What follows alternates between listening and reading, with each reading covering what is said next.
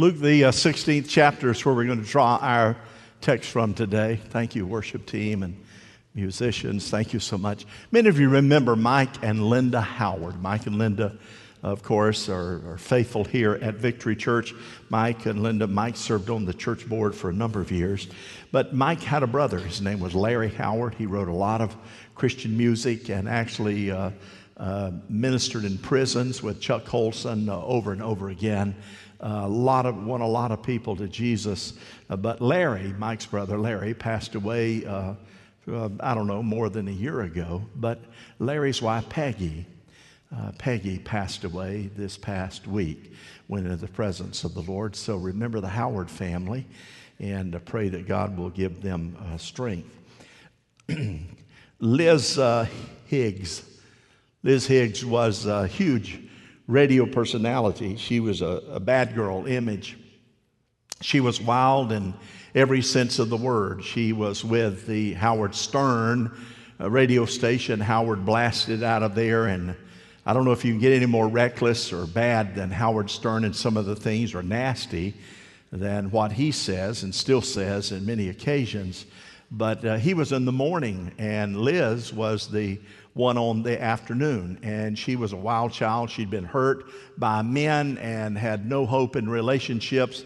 And she became incensed to the degree she considered herself a militant feminist. I mean, she hated men, and airwaves just picked it up to the degree that Howard told her one time publicly, You know, Liz, you really do need to clean your act up. I mean, in other words, for Howard Stern to tell somebody else they need to clean their act up. She had to be a bad, bad girl. And so it is. And she had one thing, though, in her, in her life that uh, had been uh, a constant, and that was a girlfriend. Her girlfriend, of course, had been her girlfriend since uh, high school, middle school, and she was a Christian, a true follower of Jesus Christ. And uh, she would always, when they would see one another and the times they'd go to dinner, her girlfriend continually invited Liz, You need to go to church with me, you know, just come at least once. Liz, I don't have time for that. I don't believe in all that. And she'd use some expletives and et cetera, et cetera. But, but her friend, her girlfriend just kept encouraging and said, please go. Liz said one day, hey, in order, you know, if I, if I go with you to church just one time only, will you just please shut up about it? And uh, her girlfriend said, Absolutely, I'll be quiet about it. You go with me once. Well, this militant feminist who hated men goes to church with a girlfriend. The girlfriend has been praying and said, God, convict her. You know what the pastor's subject was? Wives, be subjective to your husbands, obey them in all things. You see, what we need to know, that's the only scripture that far too many men know. That one and that one only. The girlfriend thought, oh, dear Jesus. I mean, just, I mean, Liz sat there through the rest of that message, sitting on this side and then sitting on that side, crossing her legs, opening her legs and stretching them out. I can't wait to get out of here until the pastor finally got to the second part. And husbands, present yourselves to your wives and sacrifice yourself even to the point of death as Christ did the church. Well, buddy, old Liz liked that. She thought, wow, this is unbelievable. She uh, turned over to her girlfriend and whispered and said, Hey, she said, if I could find a man that would be willing to die for me, she said, I'd, I'd, I'd respect that man. I'd get a hold of him. And boy, that door opened hugely. The girlfriend thought, oh, yes. She whispered back to Liz, Well, there is a man who died for you who gave himself for you. Liz said, Really? Where's he at? The girlfriend said, His name is Jesus Christ. He is the Son of God. And I can prove it right here in the book that He died just for you. Liz thought, Wow, I can't, I can't believe that. And she got up and they left, of course. Girlfriend kept praying. But there was something that Liz received that she couldn't get rid of. And it's that little thing that we call conviction. Conviction is the love of God identifying a need in our life that God would desire to fix. She could not get away. She remembered it. She'd get on the air and she'd be in the middle of something, and all of a sudden she'd begin to feel that little conviction taking place. Finally, I can tell you that she was so popular, her ratings were sky high. But finally, the day came, she did go back to church. Then she went back to church again. And finally, she made that commitment okay, if that man died for me, here I am. I'm going to give my heart and my life to him. She gave up all the DJ jobs that she had. She became a follower of Jesus Christ. You can Google her today, Liz Higgs, and what you're going to find out, she is a Christian author. She is a Christian speaker. She is an individual that travels worldwide the good news of Jesus Christ. Somebody say, Amen. Why did that happen?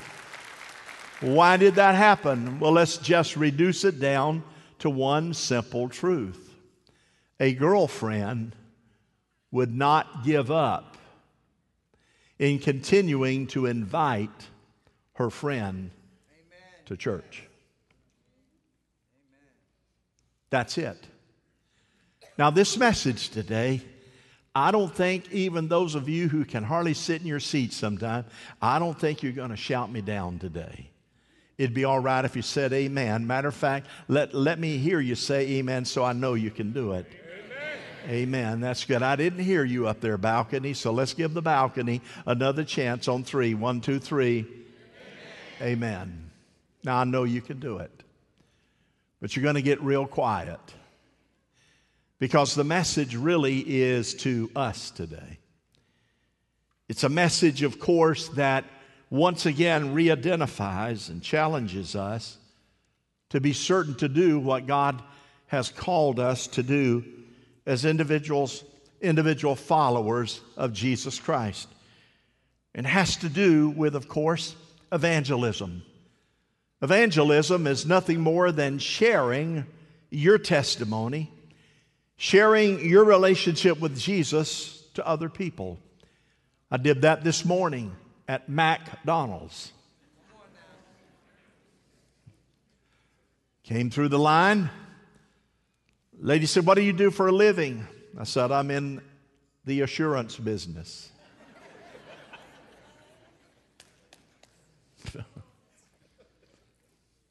Now, you know they're listening if they say, What's that? If they don't ask what it is, you assume they thought I said insurance business. Big difference. I said, The assurance.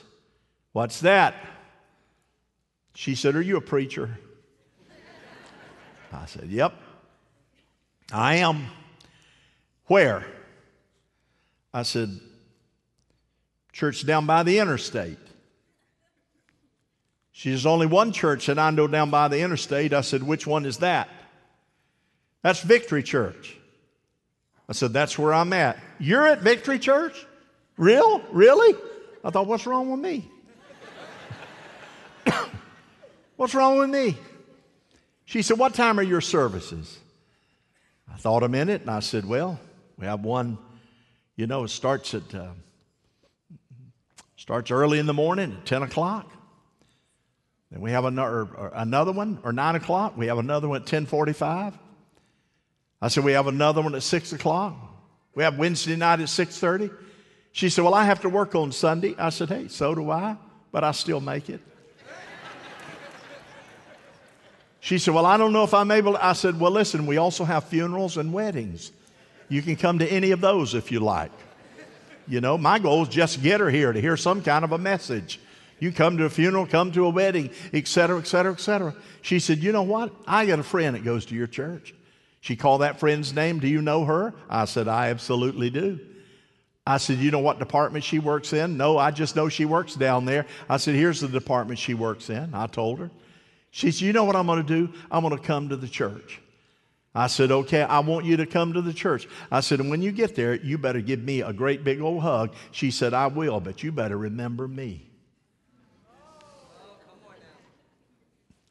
Five foot two, eyes are blue. She didn't look anything. She said, I look different outside this uniform. I take this hat off. I want you to know you ain't going to recognize me. Well, why do you want to put me under that kind of pressure? If you don't look like you do now, I won't ever recognize. What, what is that? What is that? It's, it's beginning to build relationships with people. I fly to Springfield, Missouri about four or five times a year. I go to the same Holiday Inn Express. Now, being with that organization, they say, Pastor, why don't we put you up in the Hilton? Why don't we put you up in a, in a more simple, why don't we put you up where they serve dinner and lunch? And they have, I don't want to go to any of those. They called and told me that this past week. They asked Renee, why doesn't he want to go? Renee said, I can tell you the answer. He builds relationships with the people there. And when he builds relationships with them, every time he's there, he talks to them a little more about Jesus Christ, about their life, ask about their kids. In other words, what he's doing is endeavoring to touch them for Jesus Christ on a consistent basis. How many know that it has to be a part of your lifestyle to make a difference in the lives of individuals? Can you say amen there? All right, we got an amen going. We're about to cook something up here now. So here it is. In that situation, we live the kind of life is through the power of evangelism. And that is our calling. Do you know that the stats say that the uh, 2%, only 2%, of those that are Christians, professing Christians, ever win anybody to Jesus Christ? There was a young salesman, and buddy, he lost the sale of the week. I mean, it was a big sale. He was going to make it. He didn't make it. And he went to his manager and he said, I'm just down. I'm depressed, etc., etc., etc. You know what that feels like. I was cashing in already. And he told the manager, he said, You know what? I guess it's true. You can, you can lead the horse to the trough, but you can't make him drink. And the manager said, Wait a minute. It's not your job to make him drink. He said, What do you mean? He said, Your job is to make them thirsty.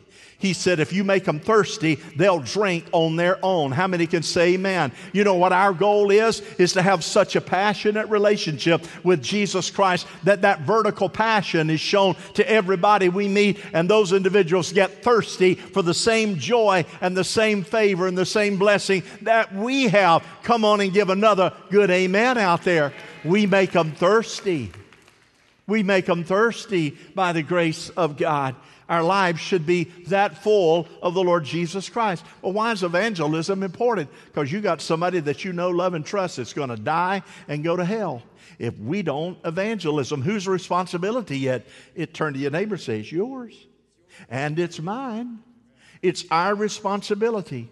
Howard Hendricks said, and I quote, in the midst of a generation screaming for answers, Christians are stuttering.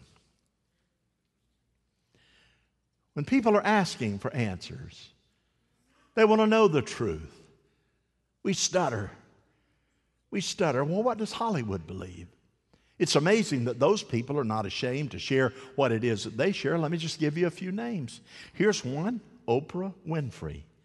One of the biggest mistakes, she says, humans make is to believe there's only one way. Actually, there are many diverse paths leading to what you call God according to this book, that's a lie. There's only one way to God, and it is through Jesus Christ, the King of Kings and the Lord of Lords. Here's the second John Travolta. John Travolta, when I was 21 years old, he says, I found Scientology, and that gave me kind of a sanity. I think after death that the body ends and you as a spirit go on. He said, It's up to you what you're going to do. If you want to get back in another body or you just want to hang out, this whatever you feel like. That's a lie from the pit of hell. But he has a platform and he has influence. The truth is found here. Richard Gere. How many's ever heard of him? Oh, yeah, you talk about a swooner and a great actor. Here's what he says Buddhism is a gradual process as the mind is familiarized with another way, hopefully the correct way, so it is a process that takes on several lifetimes. Last time I checked, you got one gift, one life, and it is the life you are living now. And then George Lucas said, I put, here he is, I put the force in Star Wars in order to try to awaken a certain kind of spirituality in young people, more a belief in God than any belief in any particular religious system. Hello, George. Bruce Willis, finally, bad boy. There are many people who interpret the Bible literally. Literally, he says. I choose not to believe that's the way. And that's what makes America cool, you know. Well, let me tell you something, America. If that's what you believe, you better enjoy the cool now because it's going to get hot before it gets over. How many know what I'm talking about? Going to get hot. So here it is. Let's face this reality Jesus is coming back. And the organization, organism that he left behind to say, I want you to get the message out, happens to be seated in this room, happens to be watching online. So let's take a look at, at three brief points here today. We'll determine how brief they are at the end of the message today. Say this with me time is borrowed and short. Say it together. Time is borrowed and short. It is the story of Luke 16, the rich man and Lazarus. The time came when the beggar died, and the angels carried him to Abraham's side. The rich man also died and was buried. Buried. Our text is that parable shared by Jesus over and over again. He's in a very wealthy, influential, prominent Pharisee's house. He's sharing one parable after another, and the text talks about the rich man and Lazarus. And we know that there are many truths that can be brought out of this portion of Scripture. But here it is it reveals the heart of God about evangelism, it reveals the heart of God how short time is. And so God says, I want you to understand this that God sent his son. Why? To give an answer this story. Here it is, John 3 16. Let's read it together. Can we do that? Here we go. Everybody on three. One, two, three. For God so loved the world that he gave his one and only Son, that whoever believes in him shall not perish, but, but have what? Everlasting life. Listen to me carefully. Everybody you know that you are conscious of right now that's breathing will either go to heaven or they will go to hell. It is the devil's desire to work overtime through influencers like these individuals that I mentioned to you today to be certain that they miss heaven or miss heaven and wind in hell. They don't say that. And the only way people are going to avoid hell is for the church of Jesus Christ to declare our commission as a command and get in their way and declare there is a better way, and his name is Jesus Christ, the Son of the living God. Well, you say, wow. What's worse, these people purporting what they believe. Oh, there are many ways, many different ways to God. Many different ways. You say, that's really bad. Do you know what's worse than that? Is for someone to know the truth and not share it. For someone to know we ought to be doing it, but we don't. The most important responsibility is to embrace the commission and command of Jesus Christ.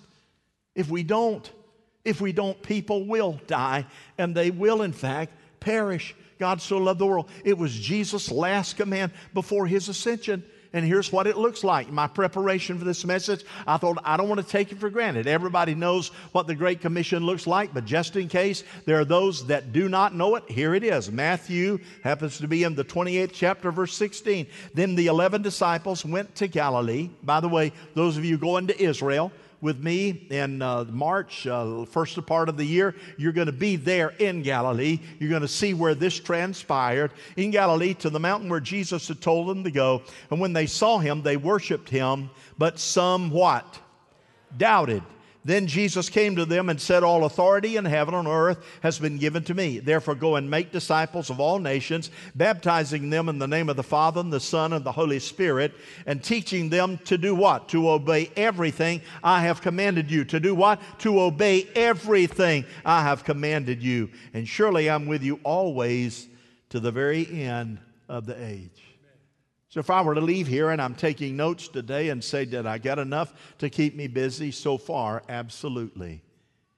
You already have a truckload of things that we now are reminded that we should be doing that the church today. Amen. Now, let me take a minute here. I love worship, I love reading the Bible, but I don't worship worship.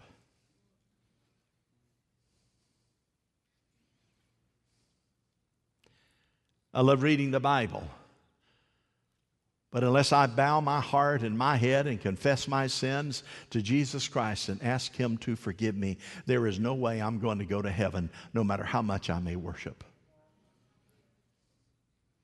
And we live in a culture today in the church world that the church is saying, This is what I want. If you can't give it to me, I'll go elsewhere. Here's what I say to you. If you really want to catch fire, you really want to please God, find somebody and begin to encourage them in Jesus Christ. And you know what? When you get those individuals in the hopper, here's what I will begin to see seated beside you will be people that I've never seen before that you brought to church. Amen. Praise God. Amen. Come on. I told you you wouldn't shout me down, but I know this is the truth. I get carried away in enjoying myself here. I enjoy making my own fun. I enjoy life. But I have a sobering responsibility to remember why I was created and why you were created. That's the fellowship with God and thank you for His grace. But then it was to roll up our sleeves and say, everybody I know needs to come to the saving knowledge of Jesus Christ. Why? Because time is borrowed and time is short. It will be gone before you know it. So can we take that message to heart in ourselves? Here's what James 4:14 says, "Why you do not even know what will happen tomorrow. What is your life? You are a mist that appears for a little while and then vanishes. So here's what we have to do we have to confront our own apathy. You have to confront your own immortality, your own insecurities, and understand that, hey, God, it, I, I just need to invite somebody. I need to do that all the time. I need to do it. And the time came when the beggar died, Lazarus died,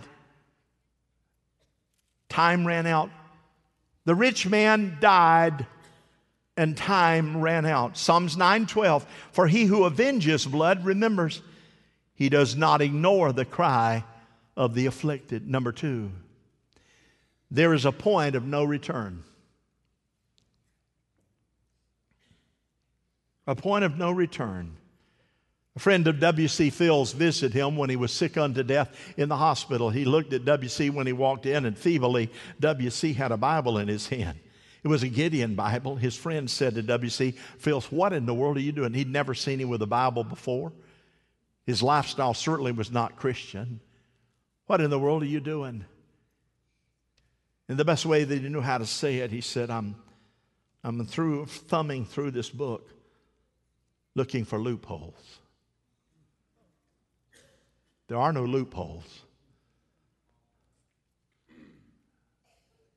The truth is, the truth is, we get second chances, third chances, and fourth chances.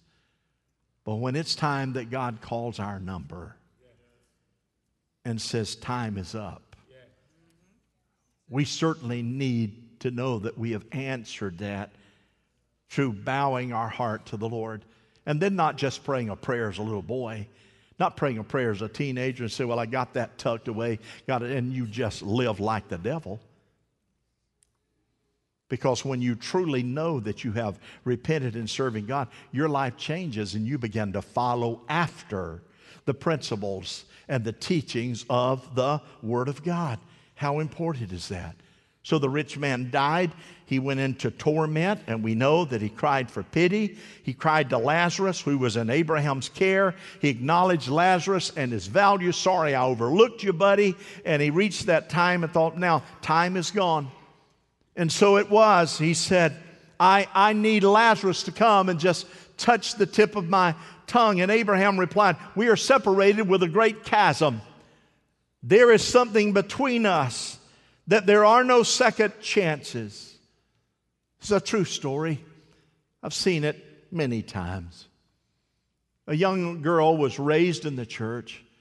When she was a 15 years of age, her mom and dad got a divorce which is traumatic on any child, friend, at any age.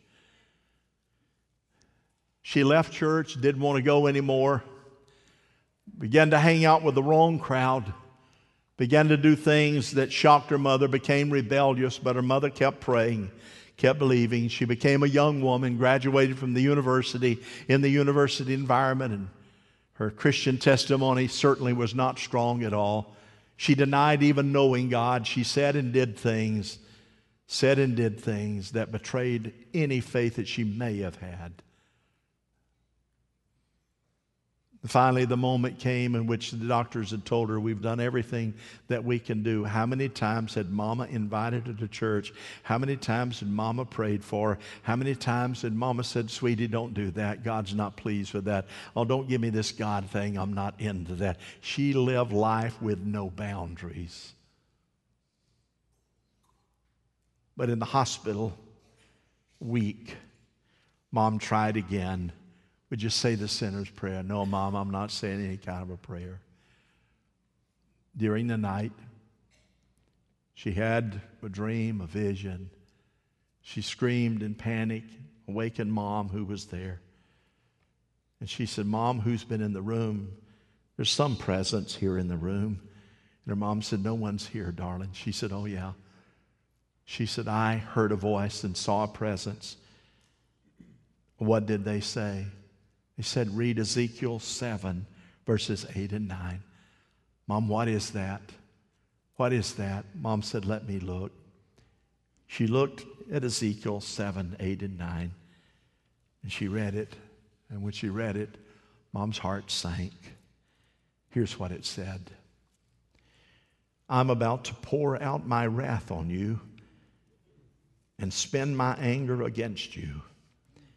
I will judge you according to your conduct and repay you for all your detestable practices. I will not look on you with pity or spare you. I will repay you in accordance with your conduct and the detestable practice among you. Then you will know that it is I, the Lord, who strikes the blow. Mom read that weeping. She said, Darling, God spoke to you. Let me pray. I don't need prayer, Mama. It's not a God I want to serve.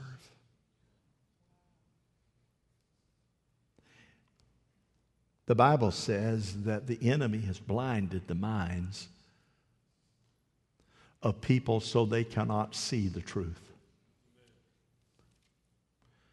But it is the church's responsibility to reveal the truth the power of prayer.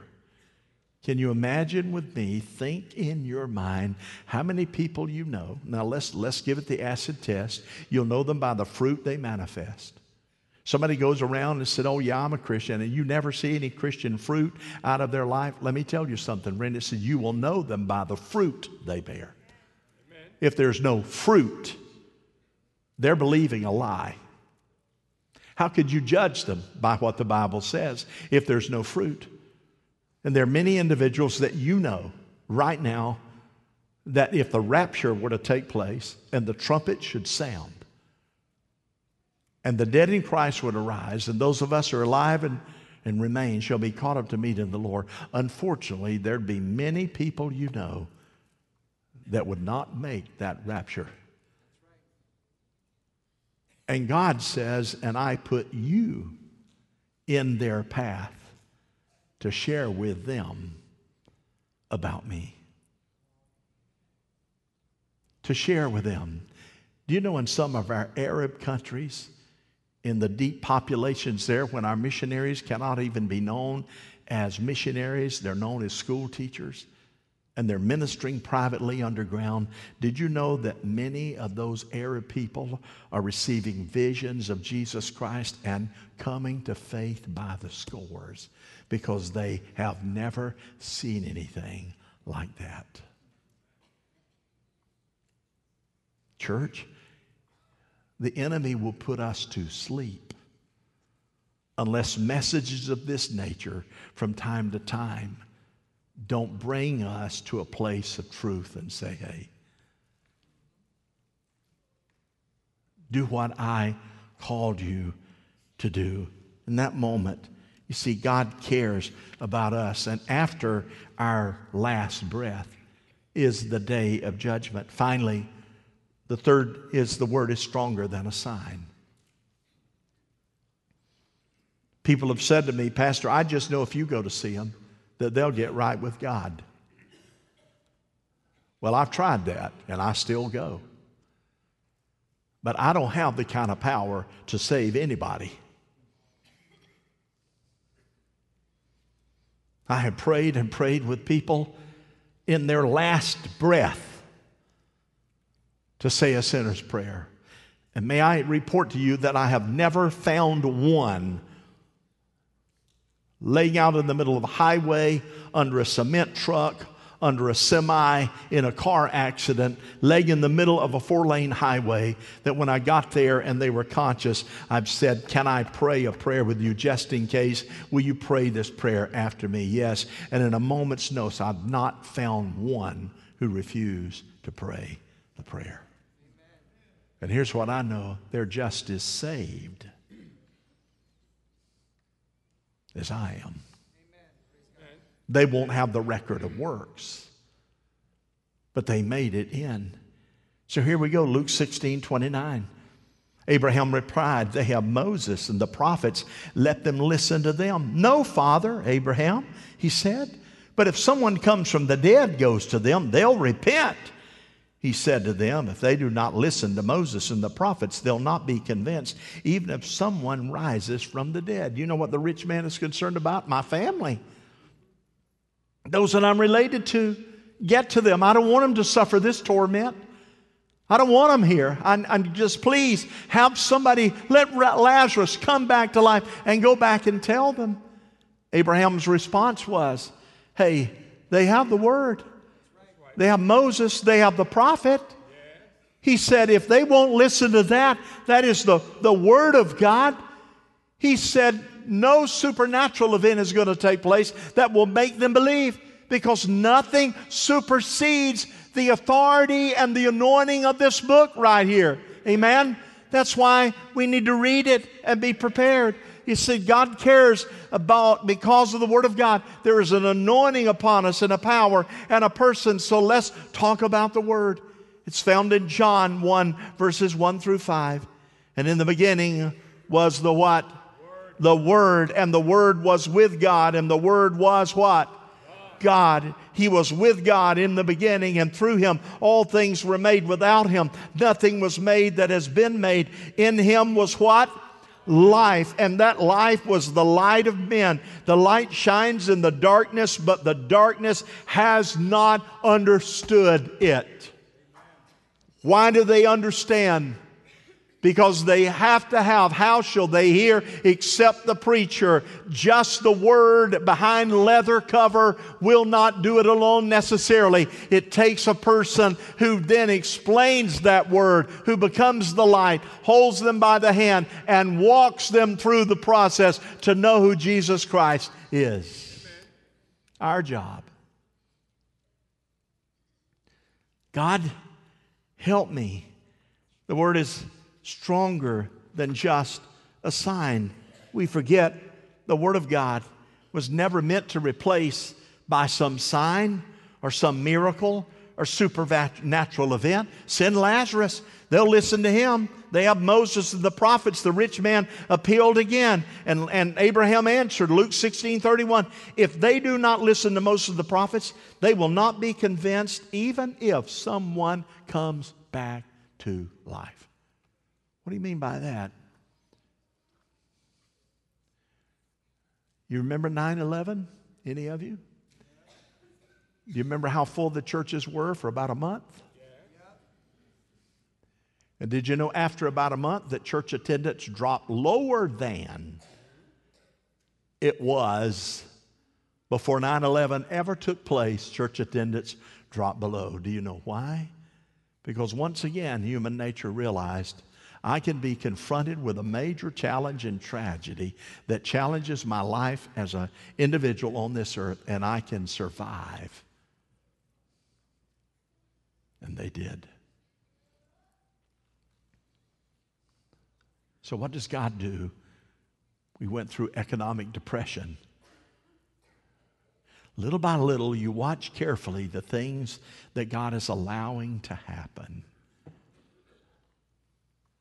Just to get our attention, just to cause us to remember. It's our job. It's our job. And if we don't, I told a group gathered around, uh, actually a couple millionaires that are friends of mine in the lobby. And I began to talk to them as in endeavoring to impact them with the word of this message. I said, when a sinner dies, time's up. Judgment came in the form of eternal death, damnation, pain, and torment. That's what the Bible says. You don't get a second chance then.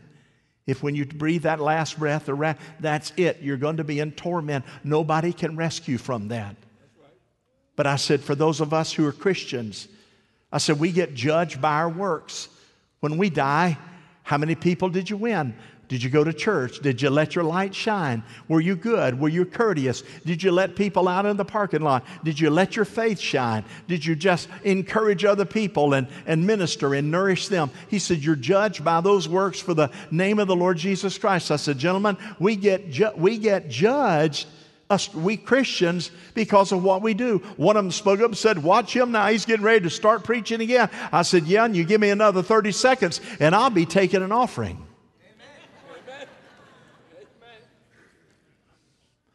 I desire this message as God laid it on my heart to speak the truth to you. I want to see after this message people seated with you because you got busy. I want to see prayer requests. Pray for my, this one.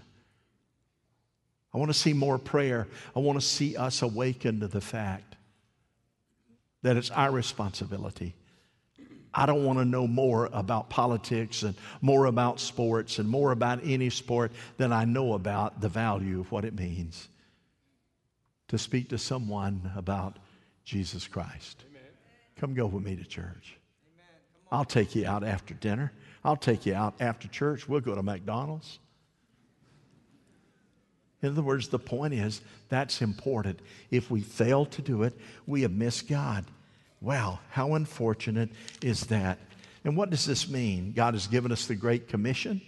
He's given us the tool of evangelism. Opportunity is there and everything that we need. Someone said in one of D.L. Moody's meetings, Oh, Reverend Moody, I've been on the mountain of transfiguration. Moody said, Is that right? Oh, yes, I've been on the mountain of Mount Transfiguration. He said, You have? Well, what was that like? Moody asked him. Oh, it was unbelievable. Moody said, Well, let me ask you this question Did you win anybody to Jesus? He said, Well, I don't know that I did. Moody said, Are you trying to tell me that you don't know whether or not you won any, you didn't reach down from that pinnacle of spiritual ecstasy. You didn't reach down and touch anyone or win them to Jesus Christ. And the individual said, No, I didn't. And D.L. Moody said, You weren't on the mountain of self of transfiguration. You were on the mountain of self service. Because if you've ever been on the mountain of transformation, you'll want everybody you know to be changed everybody. Heavenly Father, thank you for your power. We know your word says that no man comes to the Father, no man is drawn to the Father except through Jesus Christ, our Lord and Savior. I sense strong conviction among us this morning. It should be. It should be strong enough to let us get in gear. It should be strong enough to should be strong enough to cause us to get active. God, here at Victory Church, we do feeding programs, but not without the presentation of the gospel. We help Salvation Army, helping people, but not without the message of the gospel. We have concerts here. Mandisa, Petra's coming. But not just to entertain, but to be able to have an opportunity that Jesus Christ is lifted up. God, we, may we be a light in the midst of the darkness in this community. May we not be afraid to just gently and lovingly do the simple things of getting in the way of someone who might be on their way to darkness and they don't even know it. Let us remember the opportunities that you have given us. Let us remember the favor. We didn't choose you, you chose us. You gave us favor. You redeemed us. You rescued us. We weren't born into a home, maybe, many of us, that were a bunch of reprobates that cared not about God. And Father, there are more children this morning in the homes of parents who have not in any way formed that child's mind about church or God. Some of us have individuals in our families that just don't go to worship, do not go to church on a consistent basis. Father, and they have little kids. Oh, Lord Jesus, do not let that activity continue without interruption from those who feel the call. And then, Lord, do not let this call, the call to reach the commandment, to practice it, do not let it leave us lightly. May it be a yoke around our neck, and may we be reminded that we were saved for a purpose, and that's to be a light in the darkness. Oh God, help us. Help Victory Church do what we're supposed to do. Would you, everyone, stand and keep your heads bowed? And would you repeat this prayer after me in case there's someone in this room right now that doesn't know Jesus? You're not really convinced. You're not sold out. You tiptoe in here from time to time, but you get outside the church, you live like the devil. No one would even know on your job that you are a professing believer. Well, you might even be a churchgoer. There's a difference in being just a churchgoer and being a follower of Jesus Christ. And today's the day that you make the kind of commitment that cost you something that says, Jesus, I will spend my life as long as you give me breath, endeavoring to do your will to build your kingdom. So I'm going to ask you to repeat this prayer. Everyone, please. Dear Jesus, Dear Jesus, forgive me. forgive me. I ask you to come into my heart. I ask you to come into my heart. I ask you to cleanse my mind, I ask you to cleanse my mind. cleanse my heart, Cleanse my heart. and let me live for you. Let me live for you. Let me not shy away Let me not shy away from the call of God from the call of God you have given to me. you've given to me. Let me be a light in the in darkness. the darkness. I confess my I sins confess my sin. and I declare you are Lord. I declare you are Lord. In Jesus' name, In Jesus' name. amen. I received a letter from a young person, teenager that appealed to me. Said, One of my parents is an alcoholic. It's so bad they pass out, they go to victory. But it's so bad, Pastor. As a child, I don't know what to do. I'm afraid. I don't want my parent to die and not go to heaven. Is there anything you can do? I could feel the emotion out of the lines on that handwritten letter. I said, In the name of Jesus Christ, right now over this parent, God, I pray strong conviction would rain down upon them. I pray someone will step to the plate and befriend that individual and take them by the hand until number one, they have received forgiveness of all their sins And number two, by the grace of God, whipped that angry demon of alcoholism and put it in its place in the name of Jesus Christ. Do you know what? We have the right to pray that way and to take matters under God in our own hands. If you'll pray for that individual you don't even know, would you just lift your hand and say, Pastor, I'll take that person to prayer. God can do it. Amen. If you need prayer, James 5 14, any sick among you, any afflicted?